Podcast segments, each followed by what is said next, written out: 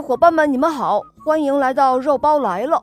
我是你们的好朋友鼹鼠阿贝，他们都叫我鼹鼠将军哦。很多小伙伴都听过小肉包童话《萌猫森林记》，里面的鼹鼠阿贝就是我扮演的哟。今天的故事就由我来为大家播讲了，下面一起来收听吧。小松鼠蹦蹦的大尾巴。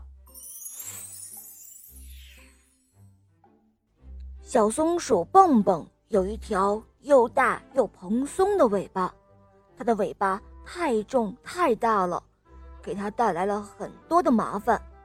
比如参加学校百米赛跑的时候，它就跑不了太快；或者和小伙伴们玩捉迷藏的时候，它的尾巴总是藏不起来。哦，妈妈，我的尾巴真是一个大麻烦，我想把它放在家里。不想带它出门了。小松鼠蹦蹦看着妈妈说道，妈妈却笑着说：“哦，傻孩子，我们的尾巴可是有大用处哦。”“哦，可是我不知道它能有什么用啊，它总是给我惹来麻烦。”蹦蹦有些委屈，他不明白妈妈说的是不是真的，于是偷偷的。做了一个决定，要去宝藏寄存馆，将自己的大尾巴寄存起来。嘿，蹦蹦，你确定要放弃你的尾巴吗？寄存馆的青蛇阿姨问道。小松鼠蹦蹦很认真的点头：“没错，我已经决定了。”紧接着，青蛇阿姨用很厉害的魔法，把蹦蹦的尾巴分离下来。然后放在柜子的最高处，对蹦蹦说：“哦，那么好吧，小松鼠，七天之内你还可以反悔。不过，要是过了七天，你就再也不能拿回自己的尾巴哦。”蹦蹦却信誓旦旦地说：“嗯，我不会后悔的。”于是，没有了尾巴的蹦蹦就这样开开心心地离开了寄存馆。他觉得。自己现在真的好轻松啊！要是参加一次运动会，一定能够拿到奖牌的。第二天，学校就举办了森林运动会，信心十足的蹦蹦报了短跑还有跳高两个项目。哈，从前我就可以跳得很远，现在没有了尾巴这个大麻烦，我一定可以跳得更远了。小松鼠蹦蹦对这一次比赛信心十足，可是到了赛场上，蹦蹦却发现自己的速度非但没有变得更快，反而比从前还慢了呢。小兔子超过了它，小孔雀超过了它，就连小乌龟都快要超过它了。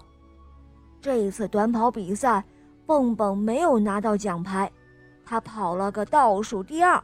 只是比小乌龟的成绩好那么一丁点儿。哦，怎么会这样？我实在是想不通。小松鼠蹦蹦很困惑。接下来，他又参加了跳高比赛，和蹦蹦一起参加比赛的还有小松鼠跳跳以及其他的小动物。蹦蹦觉得自己很有跳高天赋，这些选手。也就只有跳跳和他可以争夺金牌的资格。不过现在他没有了尾巴，一定会比跳跳更厉害了。比赛很快就开始了，小蚂蚱跳了半米，小兔子跳了一米，小猴子跳了一米二，小松鼠跳跳跳了一米五。哈，该我了，看我怎么拿冠军了！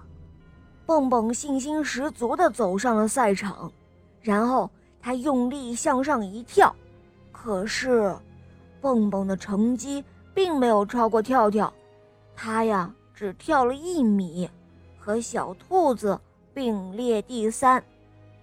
呃，怎么可能？我不相信，这一定有问题。小松鼠蹦蹦伤心极了。一米可是他的最差成绩呀。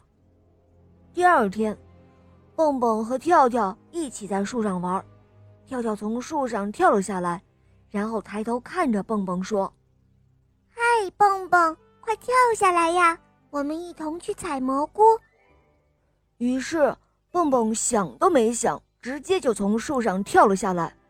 这一下可把他摔惨了。从前他都能够很平稳的落地，而这一次却是摔了一个大屁股墩儿。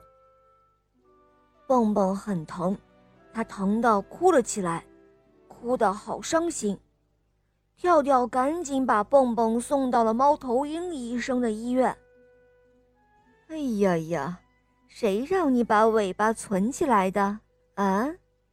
猫头鹰医生看到蹦蹦后说：“松鼠的尾巴可是很有用的，能够加大跳跃距离，可以让你们遇到危险的时候快速逃脱，还会像降落伞一样，让你们安全的落地。”这一下，蹦蹦终于明白了，自己之所以没能够取得好成绩，原来都是因为没有了尾巴。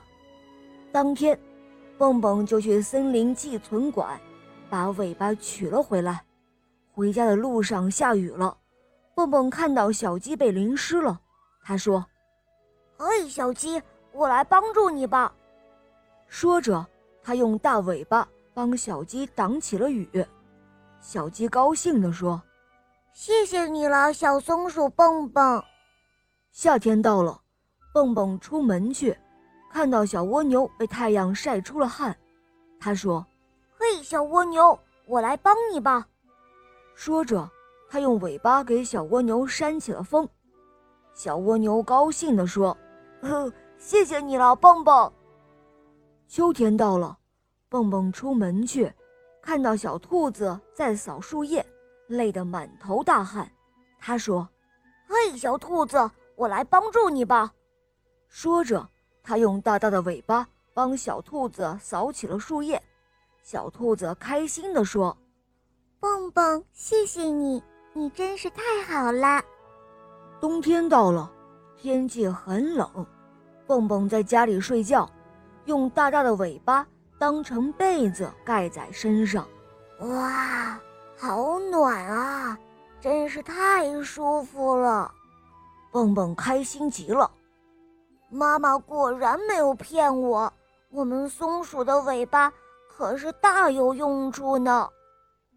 好了，伙伴们，今天的故事就讲到这儿了。更多好听的童话，可以在公众号搜索“肉包来了”，赶快加入我们哟！或者在喜马拉雅搜索“小肉包童话萌猫森林记”，一起来收听我和小肉包的故事哟。小伙伴们，我们明天再见，拜拜。